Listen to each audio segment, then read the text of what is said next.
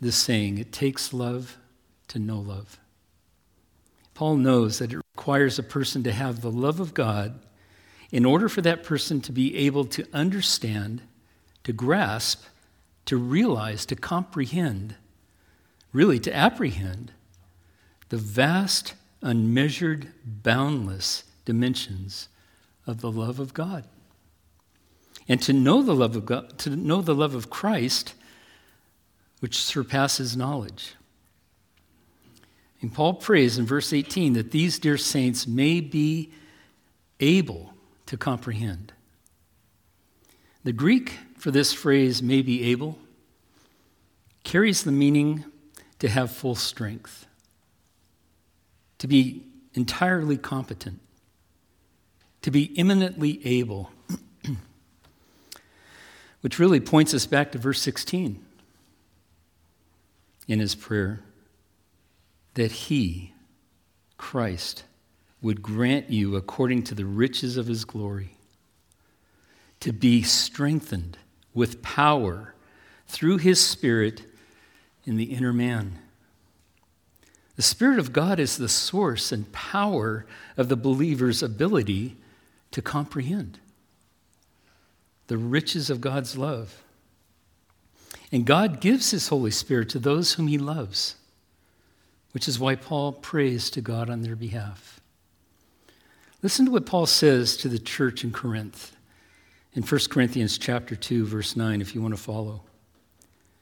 Paul says, "But just as it is written, note that he's always referring back to the writing, to the word, the word delivered, just as it is written, things which eye has not seen, and ear has not heard, and which have not entered the heart of man, all that God has prepared for those who love him." For to us, God revealed them through the Spirit, for the Spirit searches all things, even the depths of God. For who among men knows the thoughts of a man except the Spirit of the man which is in him?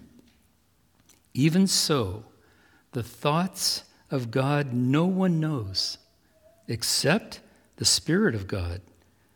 Now we have received not the Spirit of the world, but the Spirit who is from God so that, you should underline this in verse 12, so that we may freely know the things given to us by God.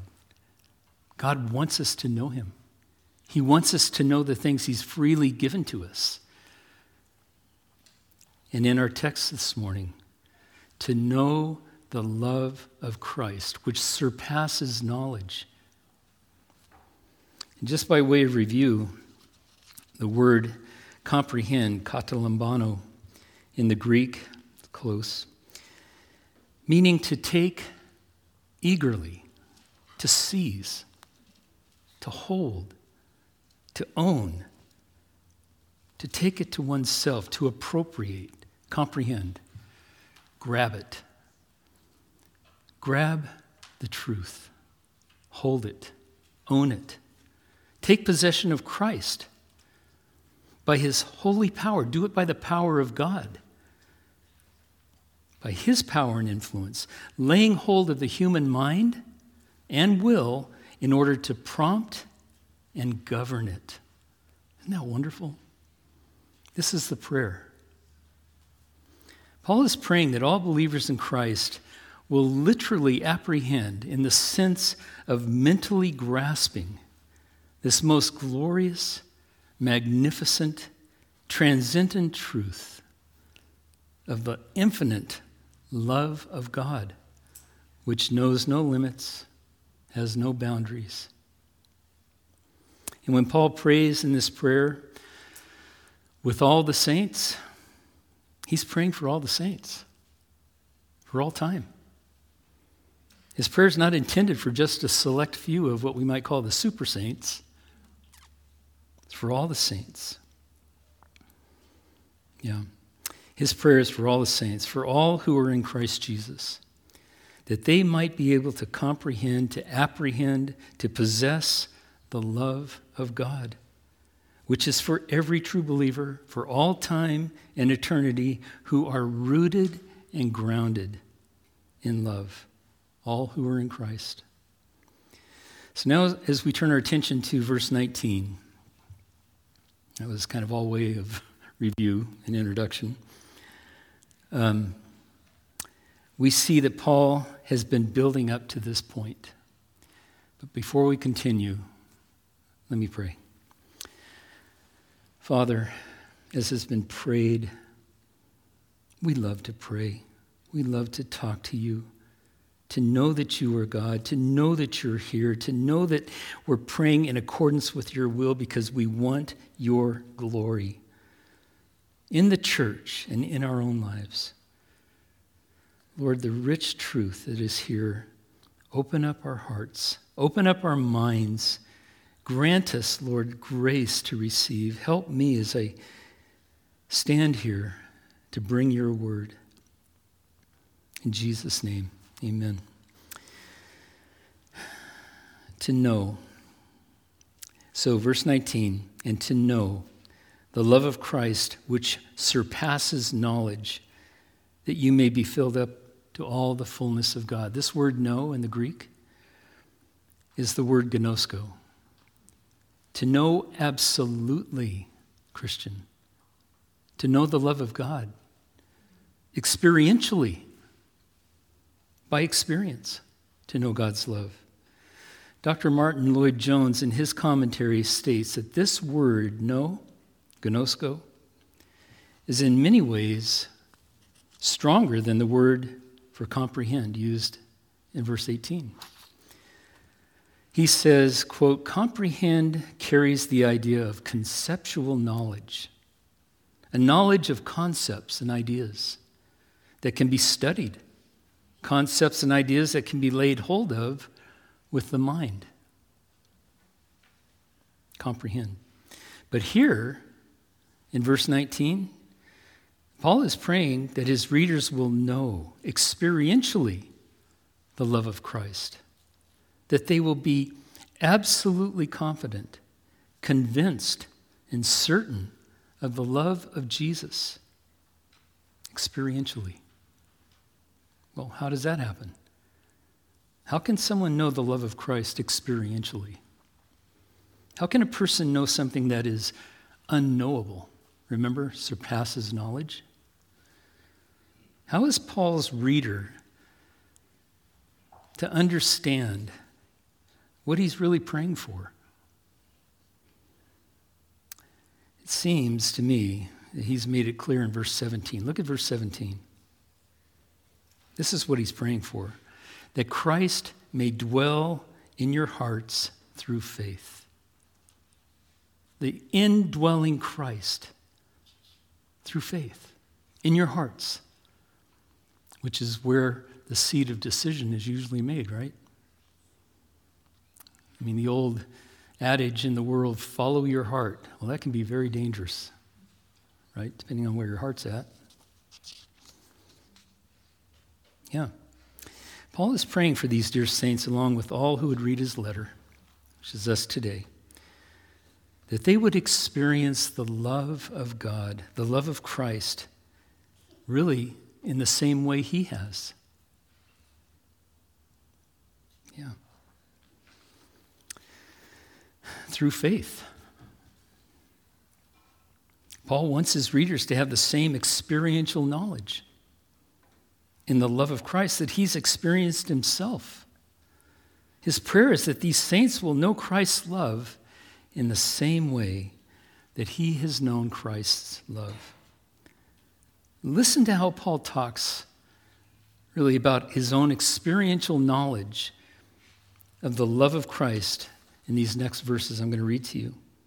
And what I want you to hear as I read these verses is his confidence, his conviction, his certainty. Has Paul truly experienced the love of Christ? Let's look. Romans chapter 8. Why don't you turn over there with me? I'd love for you to follow along. Let the Bible do the heavy, heavy lifting, right? Of course, we've been here in Romans chapter 8 This is um, ahead of where we're at, but we're heading here on our Sundays.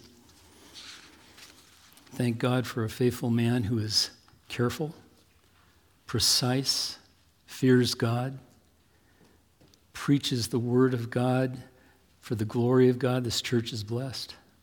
So thankful. Verse 32 of chapter 8 in Romans He who did not spare his own son, but delivered him over for us all, how will he not also with him freely give us all things? Are you hearing confidence? Who will bring a charge against God's elect? God is the one who justifies. Who is the one who condemns? Jesus Christ is he who died, yes, rather, who was raised, who is at the right hand of God, who also intercedes for us. Who will separate us from the love of Christ? Will tribulation or distress or persecution or famine or nakedness or peril or sword? Just as it is written. Here we go again. Paul says that a lot. For your sake, we are being put to death all day long. We were considered as sheep to be slaughtered. But in all these things, we overwhelmingly conquer through him who loved us. Does that sound like he has a, an experiential knowledge of the love of Christ? I mean, it does to me. Hmm. For I am convinced that neither death, nor life, nor angels, nor principalities, nor things present, nor things to come, nor powers, nor height, nor depth, nor any other created thing will be able to separate us from the love of God which is in Christ Jesus our Lord. Experiential knowledge. 2 Corinthians chapter 5, listen to this. For the love of Christ controls us having concluded this, that one died for all, therefore all died. And he died for us, or he died for all, so that they who live might no longer live for themselves, but for him who died and rose again on their behalf. Paul knew the love of Christ. Galatians 2:20 I have been crucified with Christ. Nevertheless, I live, yet not I, but Christ lives in me. And the life that I now live in the flesh, I live by faith in the Son of God who loved me and gave himself up for me. He came to a conclusion that Christ loved him. And that's what he's praying for. Are you concluded with that truth today in your heart? Do you know that Jesus Christ loves you? Do I? He says this in Ephesians chapter 5 Therefore, be imitators of God as beloved children and walk in love, just as Christ also loved you and gave himself up for you. Gave himself up for us, he says an offering and a sacrifice to God as a fragrant aroma. aroma. Let's do one more. And if you would, turn over to Philippians chapter 3 and follow along, please. We're going to start in verse 7. But whatever things were gained to me, Paul says, those things I have counted as loss for the sake of Christ. More than that, I count all things to be loss in the view of the surpassing value of knowing Christ Jesus my Lord, for whom I have suffered the loss of all things, and count them but rubbish, so that I may gain Christ and be found in him, not having a righteousness of my own derived from the law, but that which is through faith in Christ the righteousness which comes from God on the basis of faith, that I may know him, gnosko, that I may experience, have an experiential knowledge of Christ, that I may know him, and the power of his resurrection, and the fellowship of his sufferings, being conformed to his death, in order that I may attain to the resurrection of the dead. So, are you hearing a theme in these verses? I mean, Paul came to know experientially the love of Christ through the gift of faith, which was given to him by God to see Christ in his death, in his burial, and in his resurrection. To see him through the eyes of faith. Faith, it's a gift, a wonderful gift from God to see what God has done in his Son. And that's what Paul looked at. All of these verses, he made reference to the, the crucifixion of Christ and his resurrection. That's what he was focused on. Family, are we focused on the gospel? Do we look to Jesus Christ to give us power to live for him, to be holy, to walk in the light with him, to love what he loves and hate what he hates? Do we look to Christ or do we look to ourselves or something else? Through the eyes of faith, Paul was able to see the condescension of Christ. There's a study that will take you for the rest of your life. The condescension of Christ when he emptied himself and came to earth. Through the eyes of faith, Paul was able to see the perfect life Christ lived on earth. Through the eyes of faith, Paul was able to see the crucifixion of Christ, the death of Christ, the burial of Christ, and the resurrection of Christ through the eyes of faith.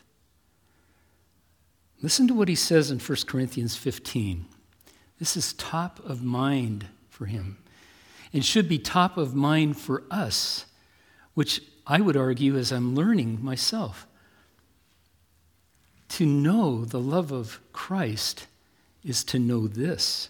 1 Corinthians 15, this is a, a um, condensed, um, clear proclamation of the gospel. 1 Corinthians 15, 3.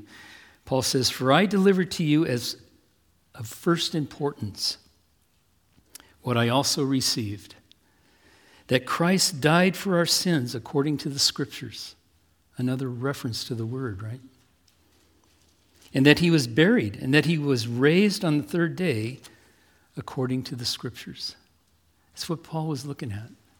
It's what we need to be looking at, letting the gospel permeate our thoughts. To know that God has brought us to himself through such a high price. He sent his son to earth to die on a cross, to shed his blood, to rescue our souls he owns us. Paul says in 1 Corinthians 6 You are not your own, Christian. You've been bought with a price. Therefore, glorify God in your body. Do you see how looking at the death, burial, and resurrection of Christ changes how we think?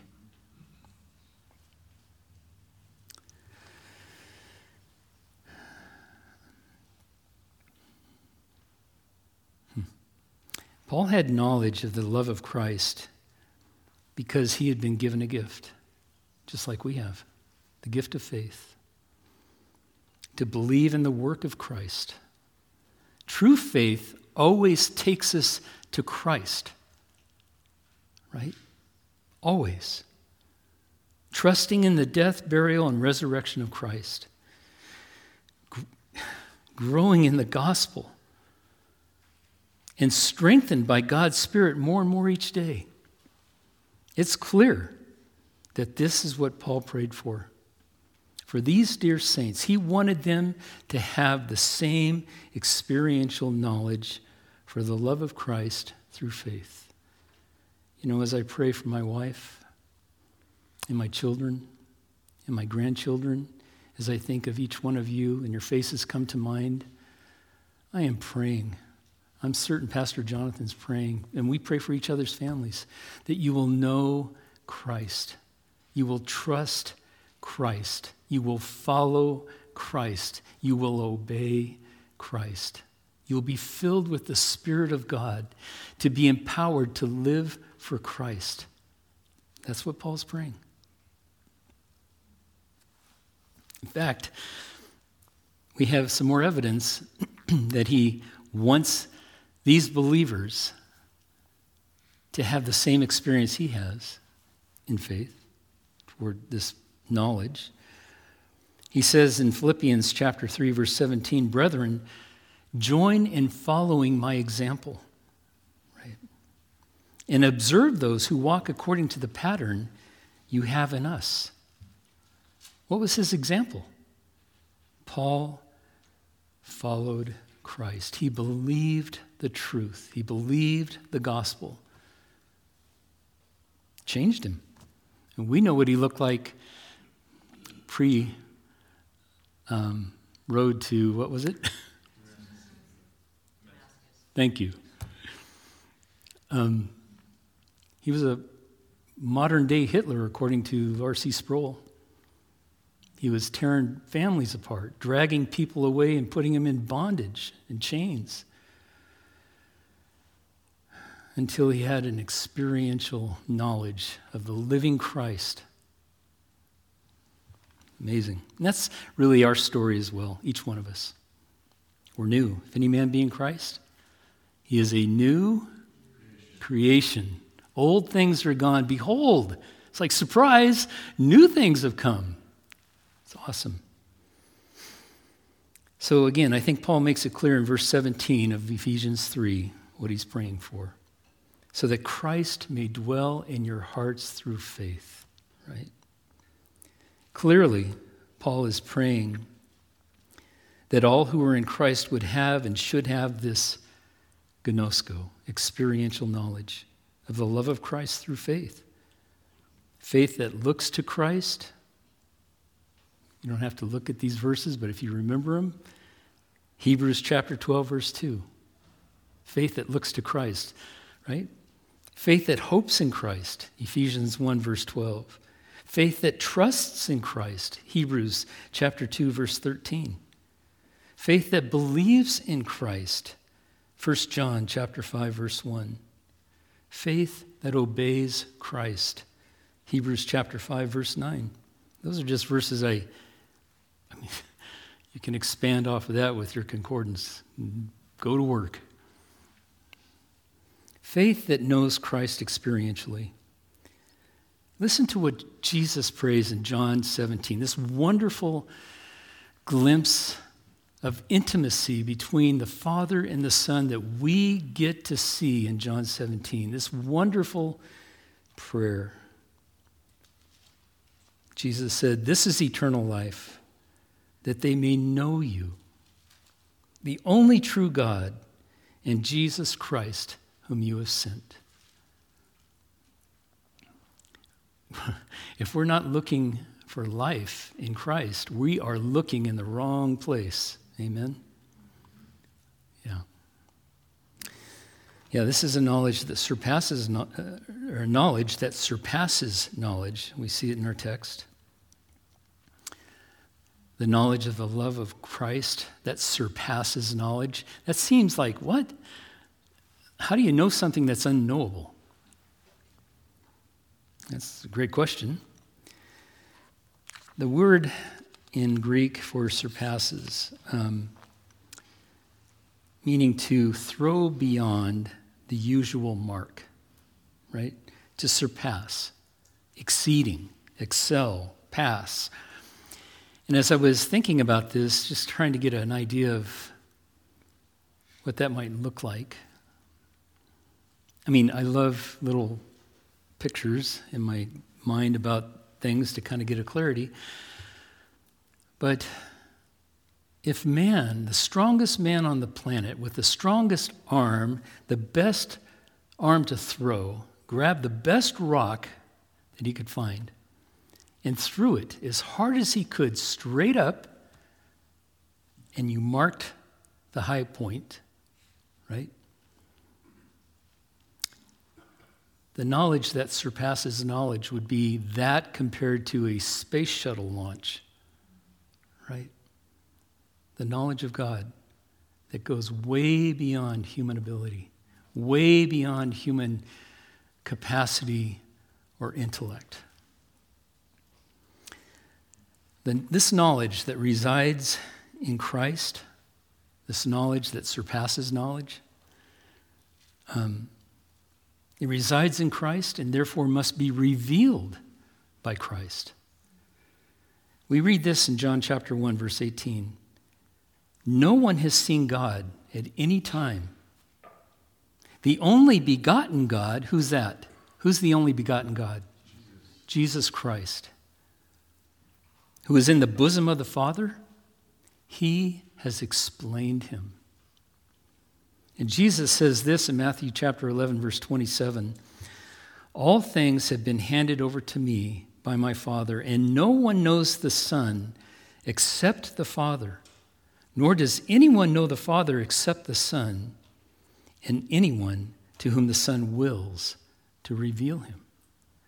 Christ has to reveal the truth this knowledge, this ex- the, the experiential knowledge of the love of Christ is revealed to us, not discovered. In fact, Paul addresses this in 1 Corinthians chapter 1. These are familiar verses, I want to read them. You can follow along. 1 Corinthians chapter 1 verses 18 through 24. Paul who, by the way, when he was Saul of Tarsus, right, was a highly educated man.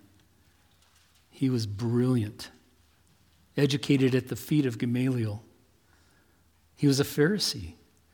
You know, I have not researched this, I've been told this, I maybe I read it somewhere, but the Pharisees had to memorize volumes.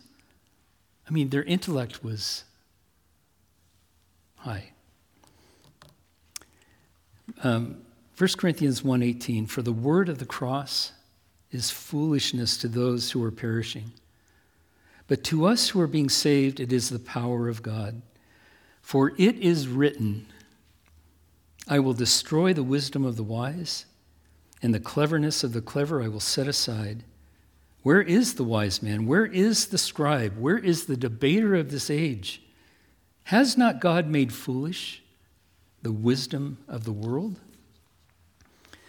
For since in the wisdom of God, the world through its wisdom did not come to know, gnosko, experientially know. God. God was well pleased through the foolishness of the message preached to save those who believe. For indeed, Jews ask for signs and Greeks search for wisdom, but we preach Christ crucified. To the Jews, a stumbling block, and to the Gentiles, foolishness, but to those who are the called, both Jews and Greeks, Christ, the power of God and the wisdom of God. Paul makes it very clear in these verses here in 1 Corinthians 1 that man cannot achieve gnosko, experiential knowledge of God left to himself. Man cannot arrive at the knowledge of God through human efforts and wisdom. If you took time to look back through history, all the religions of the world, other than the true religion, in man's effort to know God, reach God, be God. I mean, some of the things that have been done in the name of religion are jaw dropping. But Israel got involved with this godlessness, not looking to God, but looking to other religions and other attempts to know God. And they actually sacrificed their children. Israel because they followed the, the nations. God said, That never entered my mind. Never. Man cannot arrive at the knowledge of God. Can't. Every time he attempts or tries, it's an abomination. Because as we learned in our Sunday school this morning, when God proclaims his name, Moses said, Well, who am I going to say sent me? What did God say to Moses? I am. Tell him, I am sent you. There's no one like God. Um, Luke chapter 10, I, I love this. Um, if you want to turn there, Luke chapter 10, verse 21 through 23. Coming to this conclusion, I mean, at that time, he, Christ, rejoiced greatly in the Holy Spirit and said, I praise you, O Father, Lord of heaven and earth, that you have hidden these things from the wise and intelligent and you have revealed them to infants. And just a point there, it would be very difficult to teach an infant um, nuclear medicine, right? I mean, the capacity is not there. That's the point. We had no capacity. I praise you, Father, he says. You've revealed these things to infants. I love it that it, the text says he rejoiced greatly in the Holy Spirit. We see the Trinity at work here. Yes, Father, for this way was well pleasing in your sight. All things have been handed over to me by my Father, and no one knows the Son except the Father,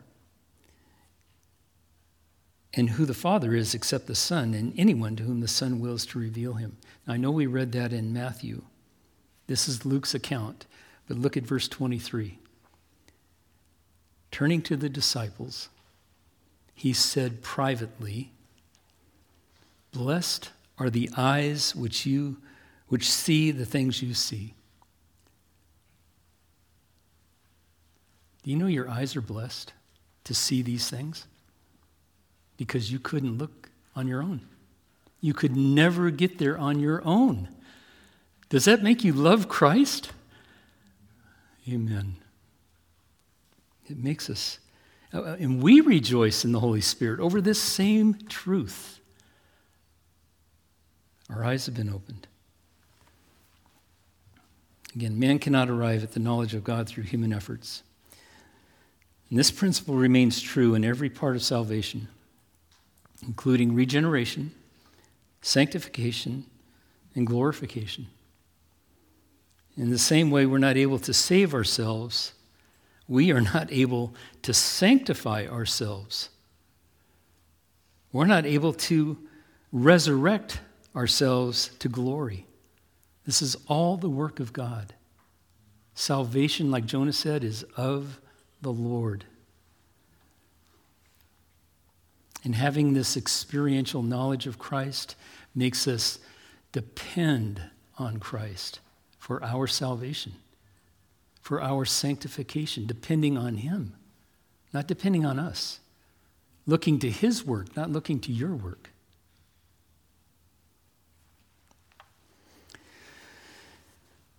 No, salvation, sanctification, and glorification is all the work of God through the gospel through the Word of God, through the Spirit of God alone.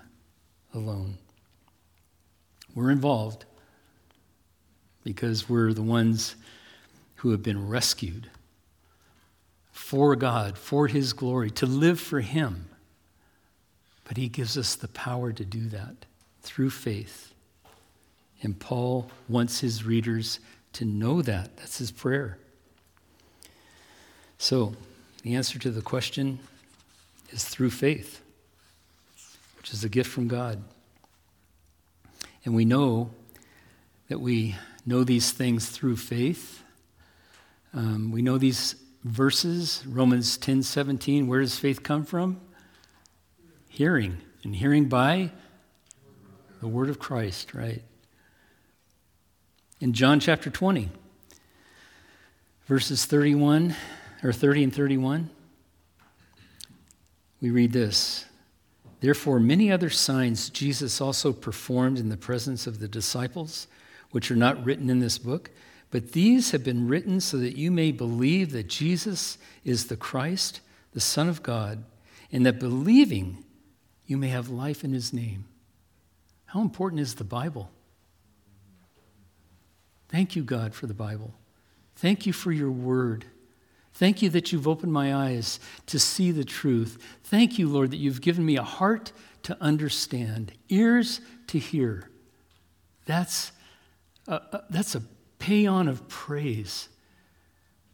You remember in Deuteronomy 29, Moses speaking to the Israelites, You saw everything, you witnessed it, yet to this day, the Lord has not given you eyes to see, ears to hear, or a heart to understand. It isn't going signs and wonders don't work.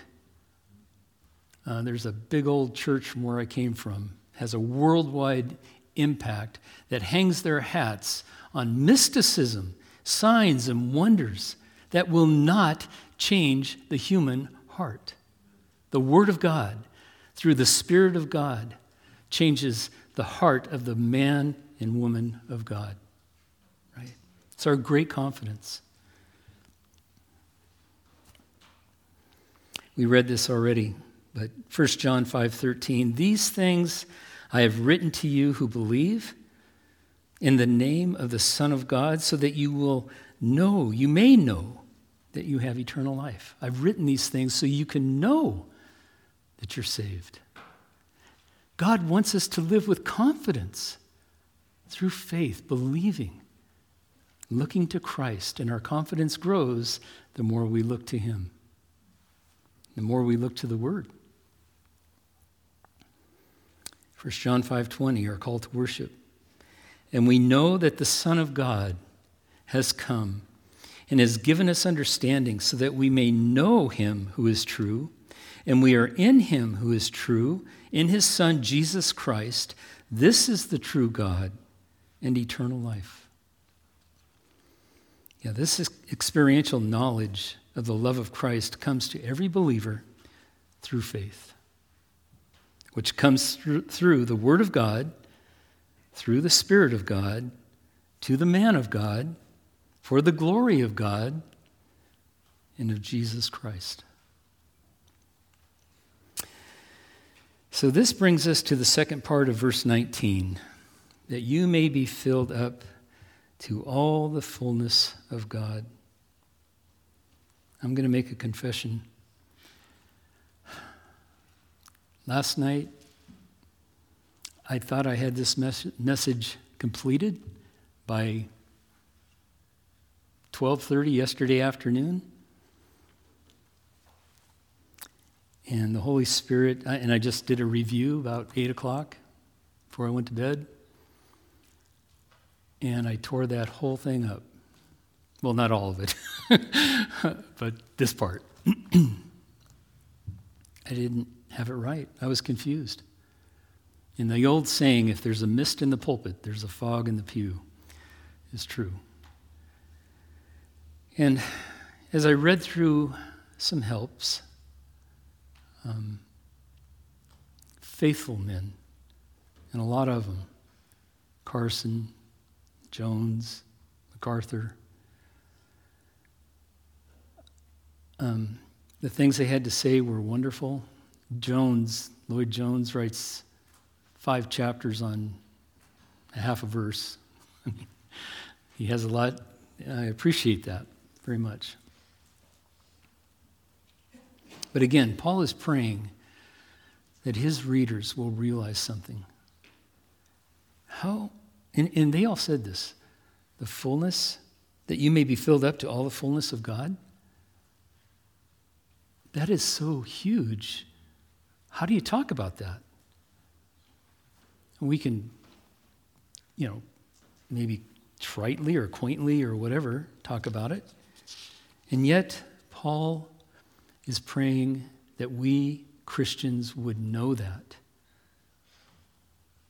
and, and, actually experience that through the knowledge of the love of Christ. That's the key, right?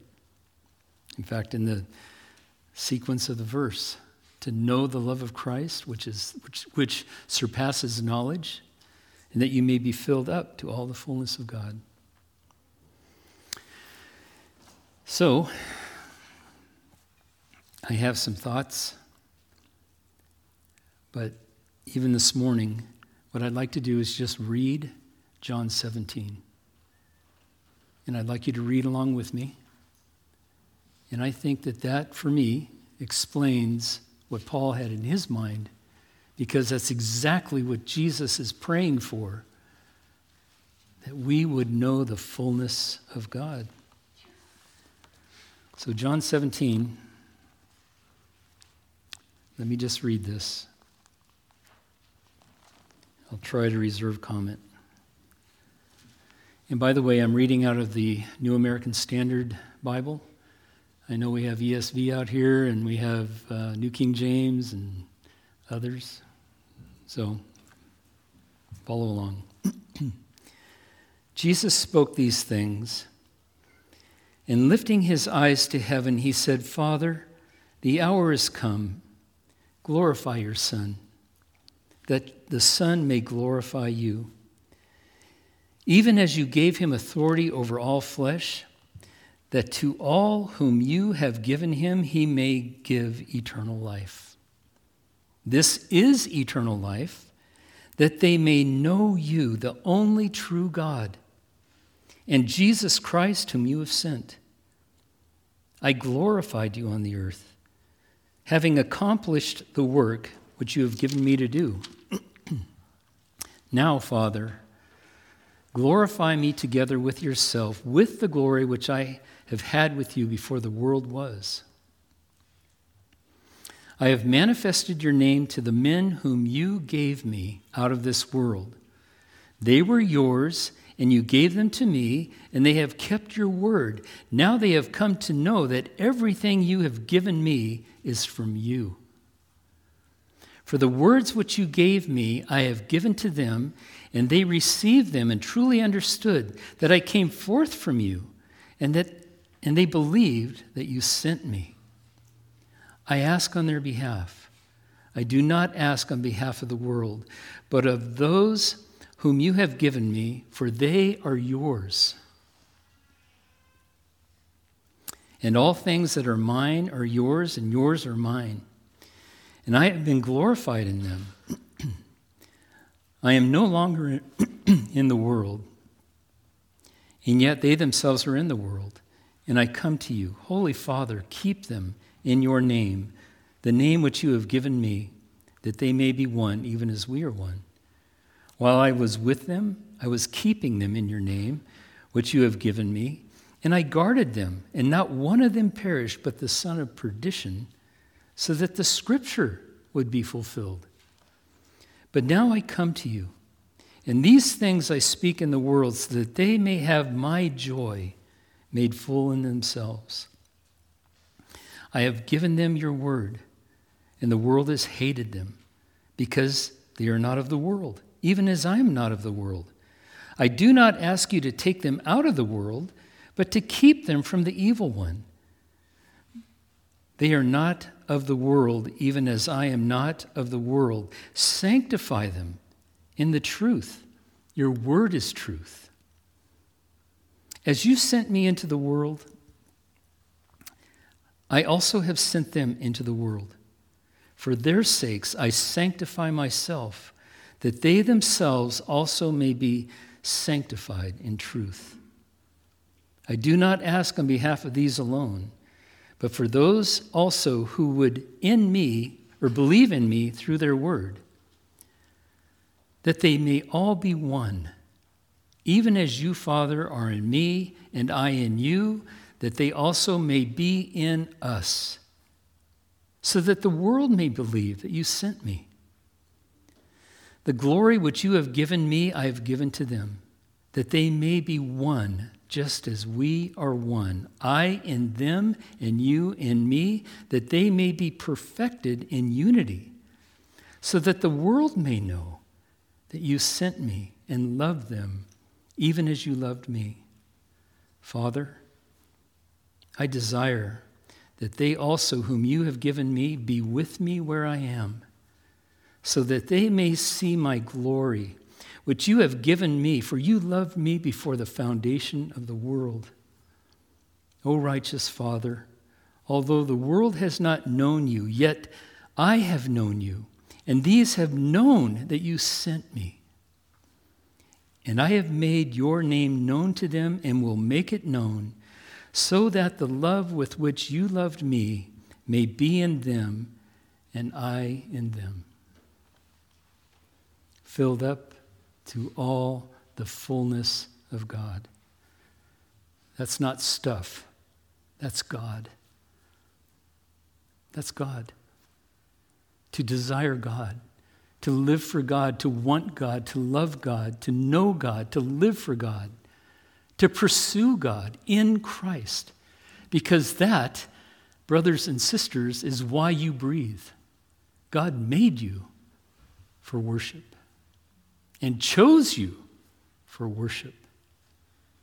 Did you catch Jesus making a distinction in this prayer? For those whom you've given to me? But I do have some notes. I got like Two more minutes. To be filled up to all the fullness of God would include his joy. Right? Psalm 16 In your presence is what? Fullness of joy. Psalm 21 6 For you made him most blessed forever, you make him joyful with gladness in your presence. You want joy? seek God in Christ. To be filled up to all the fullness of God in His peace. Right? His peace. Isaiah 26, 3, very familiar verse. God will keep him in perfect peace, whose mind is stayed on Him. You know the verse the fullness of God. Jesus said this in John 14, verse 27 Peace I leave with you, my peace I give to you. Not as the world gives, do I give to you. Do not let your heart be troubled, nor let it be fearful. My peace I give to you. To be filled up to all the fullness of God in his comfort. His comfort. 2 Corinthians chapter 1 verse 3 through 5, Paul says, Blessed be the God and Father of our Lord Jesus Christ, the Father of mercies and the God of all comfort. But joy, peace, comfort comes to us. It's not what we seek. God is whom we seek. But with God comes his joy, his peace, his comfort.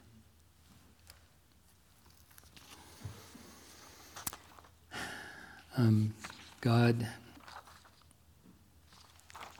is to, to, be filled up to the fullness, to all the fullness of God, uh, includes his mercy, hesed in the, in the Hebrew, his loving kindness.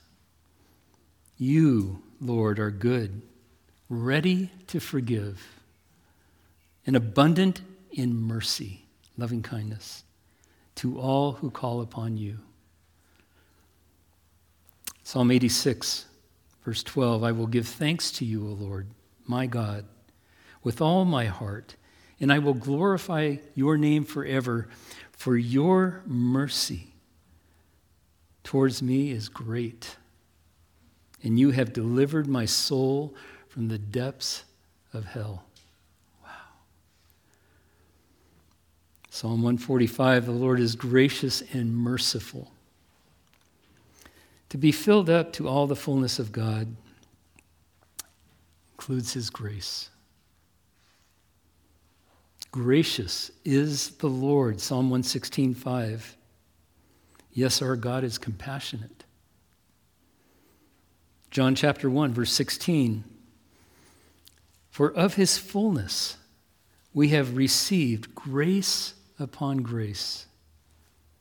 For the law was given through Moses, grace and truth were realized through Jesus Christ.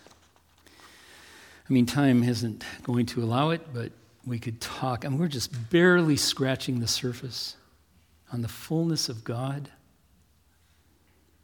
I mean, what about his goodness, his compassion, his forgiveness, his generosity, his tenderness? His majesty, His power, His wisdom, His truth, His love, the fullness of God. All the fullness of God and more is realized in knowing the love of Christ, which surpasses knowledge, human knowledge. Praise God for Jesus Christ. Praise the Lord for our salvation. Paul says, Thanks be to God for his indescribable gift. And what more can be said? Verse 20. Now, to him who is able to do far more abundantly beyond all that we ask or think, according to the power that works within us. I mean, here Paul in verse 20 begins to praise God for his work. Paul knows that this is a work that only God can do. And it is a work that surpasses human ability and wisdom. Paul gives praise to God for his power that works within his precious saints. Why? Because Paul had the heart of a shepherd. The best thing for the sheep is to experientially know the love of Christ. The best thing for you and the best thing for me. Pray for me, and I'll pray for you. The Holy Spirit knows your name, He knows your heart. The best thing is to know the love of Christ and to be filled to all the fullness of God. Paul would have known this verse in Jeremiah 32 17, as he said what he just said in verse 20.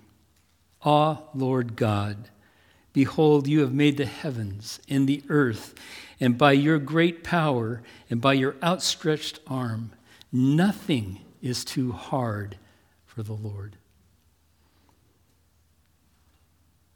So, soli Deo Gloria, right? To God alone be the glory. I'd like to read two more verses here. 1 Chronicles 29, verse 11 through 13. This is David's prayer. This is a man whose heart was after God.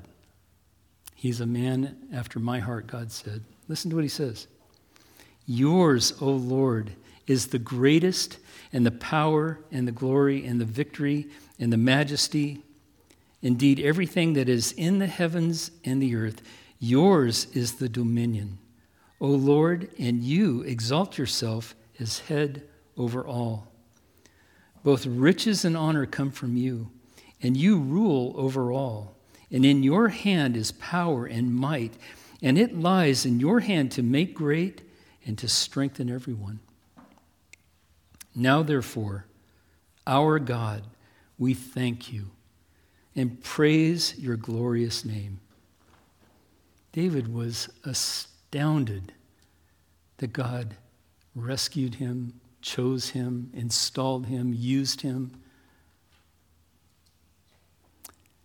And then we read um, earlier today, Revelation chapter 7, verse 11 and 12. And all the angels were standing around the throne and around the elders and the four living creatures, and they fell on their faces before the throne and worshiped God, saying, Amen. Blessing and glory and wisdom and thanksgiving and honor and power and might be to our God forever and ever. Amen. I mean, from Revelation all the way back to David, the theme is the same Ascribe to the Lord glory due his name. Ascribe to the Lord. right? Verse 21 To him, to him be the glory in the church and in Christ Jesus to all generations forever and ever. Amen. Father, thank you. Thank you for your grace. Thank you for Christ. Lord Jesus, thank you for loving us. May we know the love of Christ. And may we be filled to all the fullness of God. Help us, Lord, not to sell out cheaply for things that are going to go to dust. We can enjoy all things at your hand, but we, should, we can never elevate those things to the place where you rightly belong in our hearts. Thank you for your word. Change us forever. In Jesus' name, amen.